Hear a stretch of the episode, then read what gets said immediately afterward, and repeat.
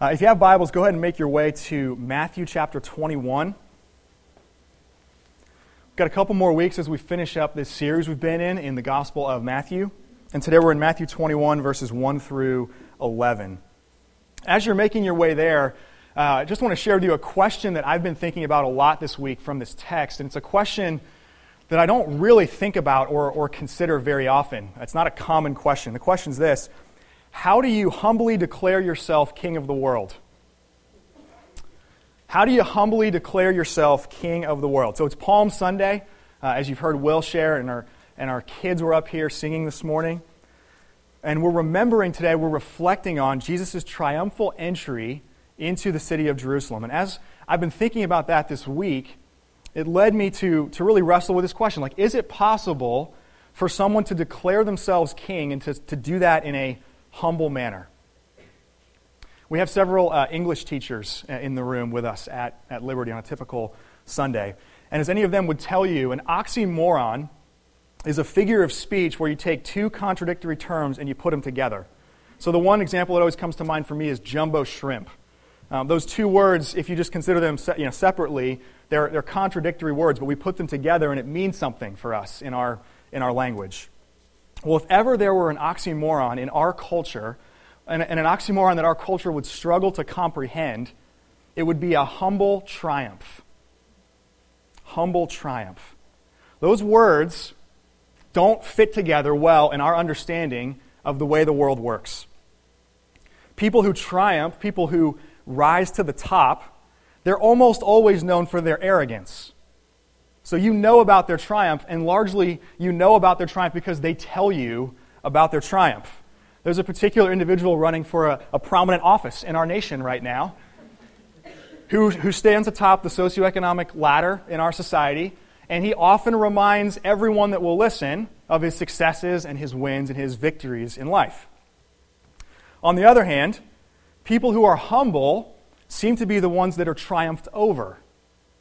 If they're celebrated at all, it's almost always because they're persevering, they're enduring as they're being triumphed over, or at the bottom of the ladder, whatever that ladder may be. So, according to this paradigm that we operate out of most of the time, triumphant people aren't humble, and humble people aren't triumphant. But I would suggest to us this morning that it is possible. It is possible. And one of the best, though flawed, examples that we have I think, comes from the history of our own nation. Most of you are probably aware uh, that George Washington was the first president of the United States. And most of you are also likewise probably aware that he was the general who led an army of this brand new nation to victory over Great Britain in the American Revolutionary War. What you might not be as aware of are the specifics of the timeline of that. So the Revolutionary War ends in 1783 and it's not until six years later, 1789, that Washington is elected as the first president of the United States. And that gap is a revolution in and of itself. And it's one that's incredibly easy for us to miss or to take for granted. Because as far as we can tell, George Washington became the first famous military leader in the history of the world to win a war and then to voluntarily step down rather than grabbing up as much power and position as he possibly could in that moment. So it's the height of his triumph. He's the, the head general in an army that just defeated a, massive uh, nation and their army, gains their independence. The height of his triumph, he has the humility to step out of power and do what he believes is best for the good of all people, not just himself. I think we could safely call that a humble triumph. And almost universally, we appreciate George Washington his example because he is the man who refused to become king. But what we're going to read today is probably a little bit more difficult for us to comprehend. Because on a Sunday like this, 2,000 years ago, Jesus essentially did the reverse of Washington. He won no military battle, despite what the hopes and the expectations of the Jewish people of that day would have been, but he very much declared himself to be king and not just king of a nation, but really king of the entire world. And the Apostle Matthew is going to suggest this is both humble and triumphant at exactly the same moment. How is that possible? That's the question we'll try to understand a little bit more deeply as we dive in today. So follow along with me as I read Matthew 21, 1 through 11. Now, when they drew near to Jerusalem and came to Bethphage, to the Mount of Olives, then Jesus sent two disciples, saying to them, Go into the village in front of you, and immediately you will find a donkey tied and a colt with her. Untie them and bring them to me. If anyone says anything to you, you shall say, The Lord needs them, and he will send them at once.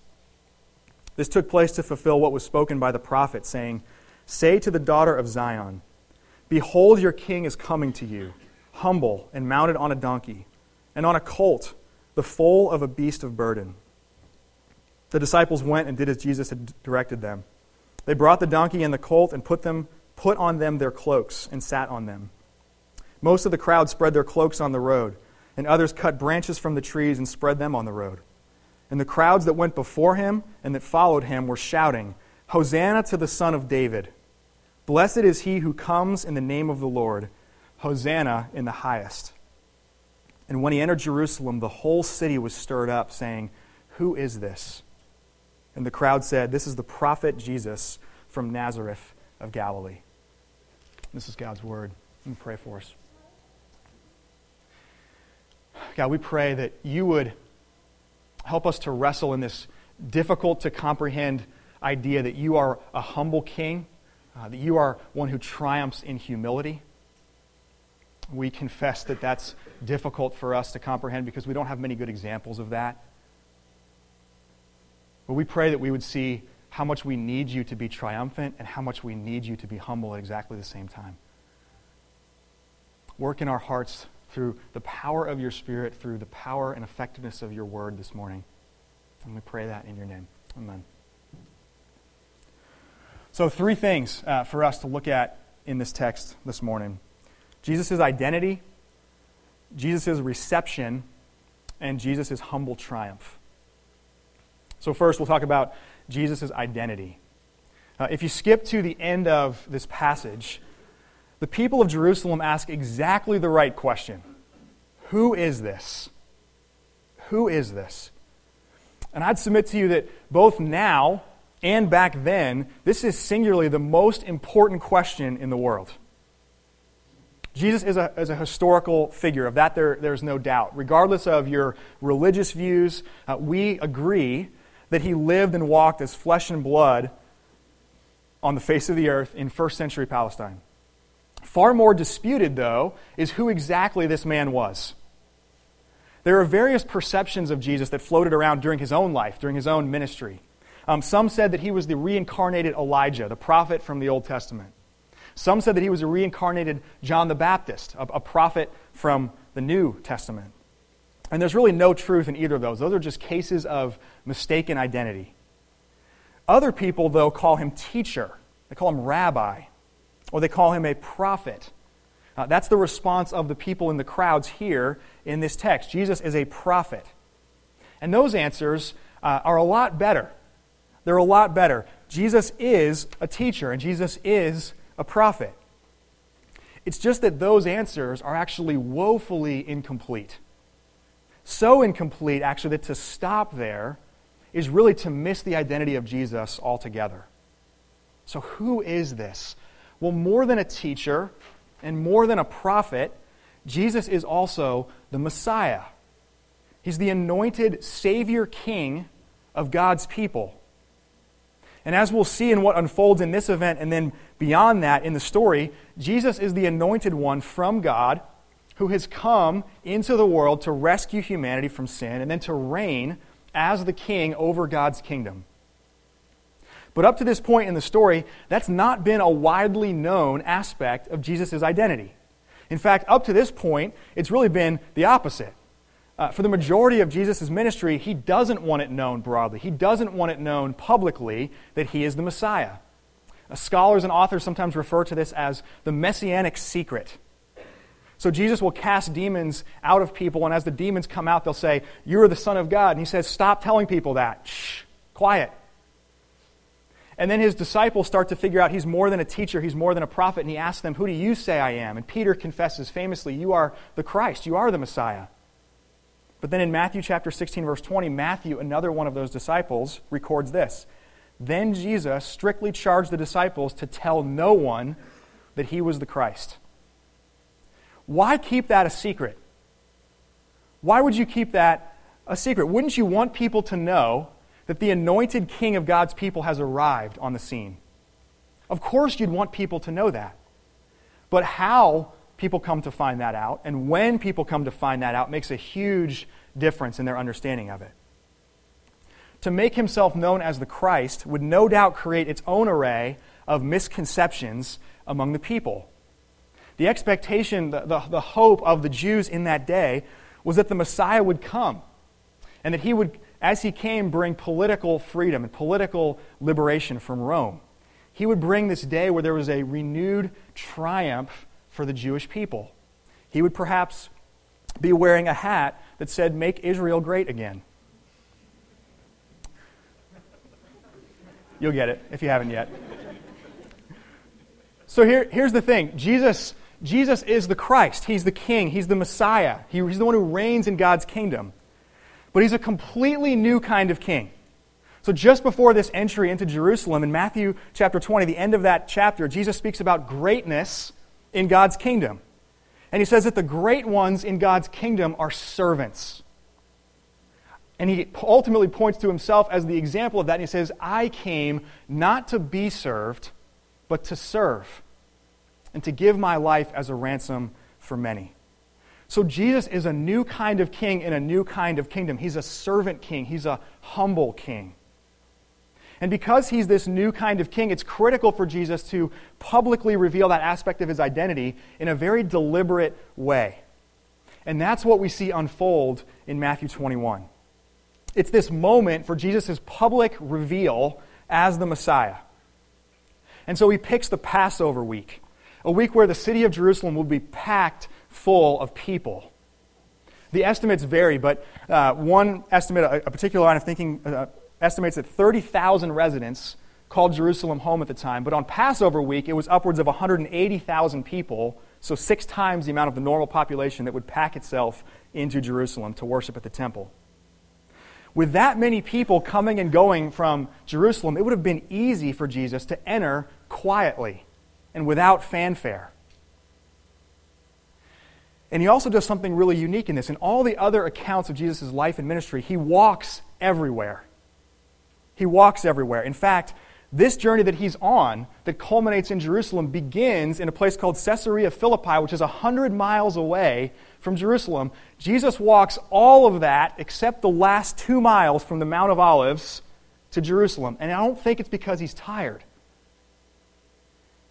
He's making a very intentional declaration by riding into the city. And Matthew says that it takes place to fulfill what was spoken by the prophet.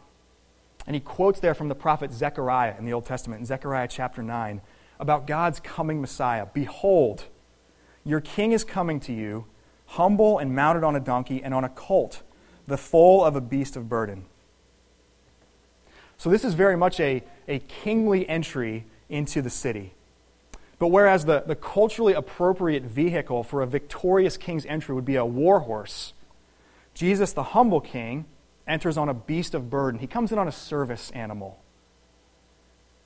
And it's this picture of Jesus as the new kind of king in a new kind of kingdom. He is the saving, he is the ultimately triumphant king, but his salvation and his triumph will come in a radically different way than people expect. It's going to come through service, it's going to come through self sacrifice. So Jesus deliberately, his entry deliberately matches his identity. He's the, the humble king, and that's how he enters Jerusalem. So that's Jesus' identity. Second, let's look at Jesus' reception. How do the people respond to his declaration of himself as the humble king? This very public display. Well, there's actually two groups of people here in this text. And if we only see one group of people without any nuance between them, it's going to leave us with a really problematic question about how all of these people could shout Hosanna on Sunday and then turn around and cry, Crucify him on Friday. Right? Sometimes we, we think about that, we look at this, we, and the, the point is, well, we're fickle. We're fickle people, we can change our perspective on that. And that's exactly true. There's a lot of truth in that. We are fickle. We will honor Jesus one day, we will turn around and want nothing to do with him another day. But I would propose to you that there's actually something else, and, and really two distinct crowds that are here in this text. And I'll call them the crowd and I'll call them the city, just to help differentiate them. There's the crowd outside the walls, there's the city inside the walls. And the crowd has a really different reaction to Jesus than the city. And those two different reactions help us consider our own response and how we're going to receive Jesus. So, on the one hand, you've got the crowd. And if we were to follow the story went back, and went back to uh, chapter 20, we would see that this crowd is actually forming around Jesus much earlier, even from the city of Jericho. And they're traveling with Jesus, at least from Jericho, if not earlier. Uh, these are fellow pilgrims with Jesus, many of them probably from Galilee in the north, coming with Jesus to Jerusalem for the Passover. And it's that crowd that Matthew's speaking of, particularly in verses 8 and 9 here in this passage. The crowd receives Jesus with what I'll call naive praise naive praise. So they respond with honor, um, they respond with esteem, they respond with worship, even. They are ready to receive Jesus as king. And so they remove their cloaks and they lay them out on the road like a red carpet for him. And they cut branches off of the trees and they lay those down as well. It's the symbol of Jewish nationalism and victory. And they shout, Hosanna! Oh, save us! And they call him the Son of David which, just like that prophecy from Zechariah, is another Old Testament prophecy about the Messiah being one from the line of David, the king of Israel, who would sit on David's throne forever. So this crowd is ready to receive Jesus as king, acknowledge him as the Messiah. But there's a naivete to their praise. Because though Jesus will be the triumphant king, they can't comprehend that the path to his triumph will come through his death. And see, Jesus isn't just the humble king, he's about to become the humiliated king. He's about to be beaten, he's about to be hung up, he's about to be exposed for hours, experiencing the, the shame and experiencing the torture of death on a Roman cross. So, however joyful this crowd might be as Jesus enters, they're going to be really disillusioned by his death. Just as for us, a humble triumph is an oxymoron in our culture, we struggle to put those two terms together. Well, there is no more shocking oxymoron for a Jew in the first century than a crucified Messiah. It doesn't make sense. It doesn't make sense that the conquering king of God's people is hanging cursed on a tree under the hand of Rome. That makes no sense to a first century Jewish person. So they praise him on Sunday, but it's with a little bit of naivete. They don't understand how the triumph will come about. The city, on the other hand, they respond with what I'm going to call nervous rejection. So the people of the city, it says, are stirred up in verse 10. And that word in the original language means to tremble or to shake. So they're, they're nervous, they're apprehensive. And so they ask, Who is this?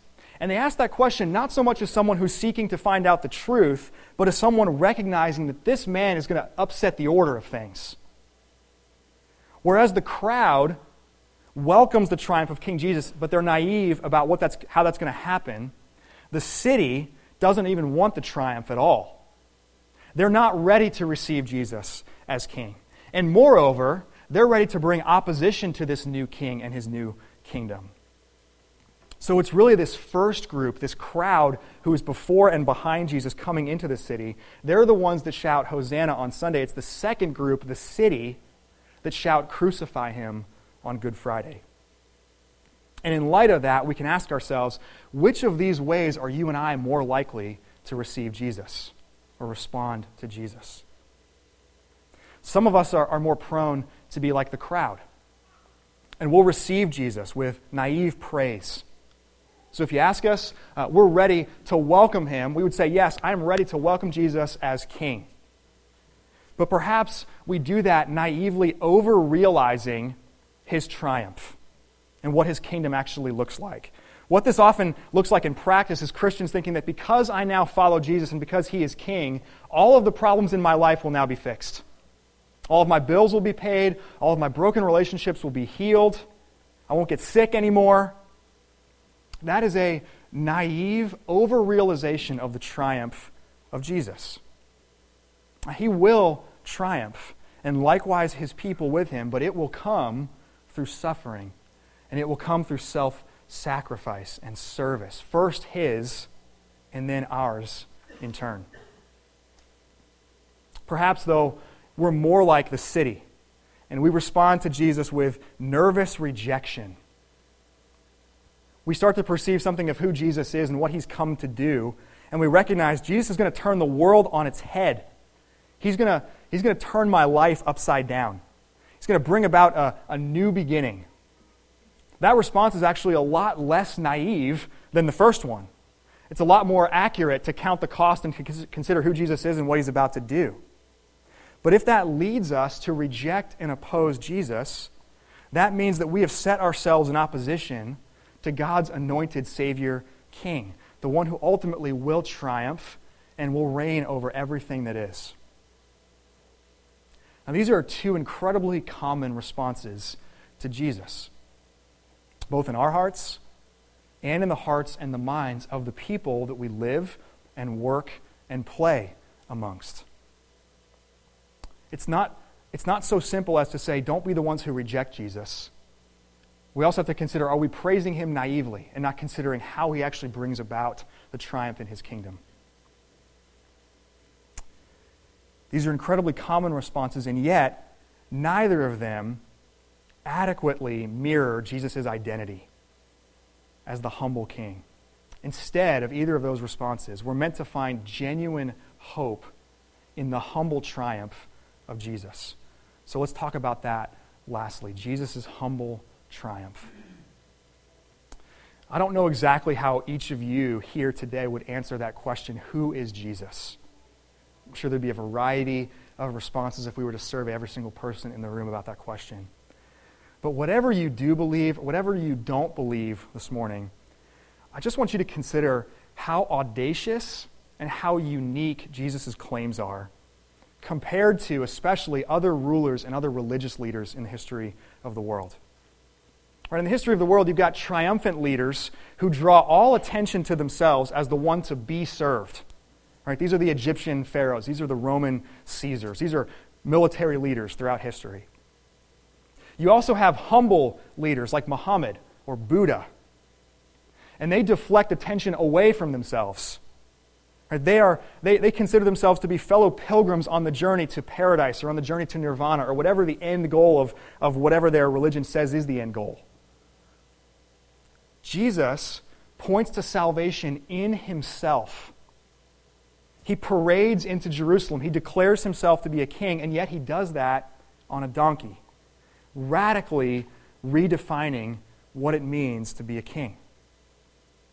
As the Messiah, he is the Savior King of the people of God, and yet he has come not to be served, but to serve, but to give his very life in order to purchase and redeem people. So Jesus says here simultaneously, Look to me as the king. Look for my triumph. It is coming, but it is coming through my humility. So look to me as I give up my own self at infinite cost in order to serve you, in order to save you. And this is really the only way that the gospel is good news for you and me. Without the humble triumph of Jesus, you and I have no hope in the world. See, triumph without humility is our destruction. If Jesus were just another king, he would do what kings do when they step into power, which is to wipe out all opposition against them. And in our case, that means Jesus' triumph is bad news. Because left to ourselves, we are the enemies of God. We are the opposition. And so, triumph without humility just means we get steamrolled by the holiness of God. But Jesus is humble. Being in very nature God, he did not consider equality with God something to be grasped, but he emptied himself and he made himself nothing. He became humble to the point of death, even death on a cross. And in his humility, in his humiliation, he purchases and redeems we who are otherwise his enemies. So, apart from his humility, his triumph means our destruction. On the other hand, humility without triumph is our tragedy. Without the triumph of Jesus, he's just another martyr in the ground. Another great example for us to follow, no doubt, but incapable of actually accomplishing our salvation. And I would submit to you that we don't just need another virtuous, dead example of how to be good. We need a Savior King to rescue us. What good is Jesus' humility if he doesn't triumph over sin and death? His humility would just be our tragedy. And this is why the Apostle Paul says things that are a little bit crazy for us to hear in our modern sensibilities. He says, I boast in the cross of Christ. Triumph in our culture sounds arrogant. It almost always sounds arrogant. And so we're tempted to downplay this. But I just would say to you, men and women, don't ever apologize for the triumph of God. It does us no good to focus exclusively on the humility of Jesus and minimize or downplay his triumph. We just need to recognize how and when that triumph comes. It's a different kind of king in a different kind of kingdom, but his kingdom is triumphant. So Jesus' triumph without humility is our destruction. Jesus' humility without his triumph is our tragedy. Jesus' humble triumph is our salvation. It's our only genuine hope for real redemption. See, Jesus is triumphant to reverse the effects of sin and death themselves, to reconcile the world to himself, but he's humble enough to reconcile me. And he's triumphant enough to save the whole world, but he's humble enough to save me. And he's triumphant to bring a new beginning to all of God's created order, but he's humble enough to make a new beginning for you and for me. And so this week, as we celebrate Holy Week, may God open our eyes again, or maybe for the first time for you, and just give us eyes to see that his triumph is our triumph because his humility is our hope. And his veneration is our victory because his meekness is our mercy. And his exaltation is our emancipation because his suffering is our salvation. And his glory is our good because his humility is our hope. Save us, King Jesus. What a great salvation is ours in him. So may we neither nervously reject him nor naively praise him, but instead may we embrace as our only hope in the world the humble triumph of our Savior King, Jesus Christ. Amen. Let's pray.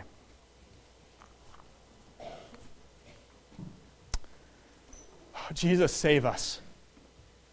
Hosanna to the Son of David. Pray that we would join the rejoicing of the crowds, but do so more aware that your triumph comes through your suffering.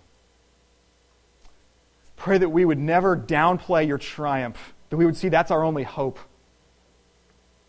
But I pray that we would always perceive you to be the new kind of king and the new kind of kingdom that you are and that you bring. Would you help us this week?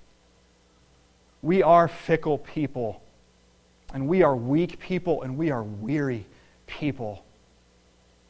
And we tend to either love your triumph and self righteously hold that over the rest of the world that needs to know your love, or we love your humility and we're afraid to actually speak about your triumph.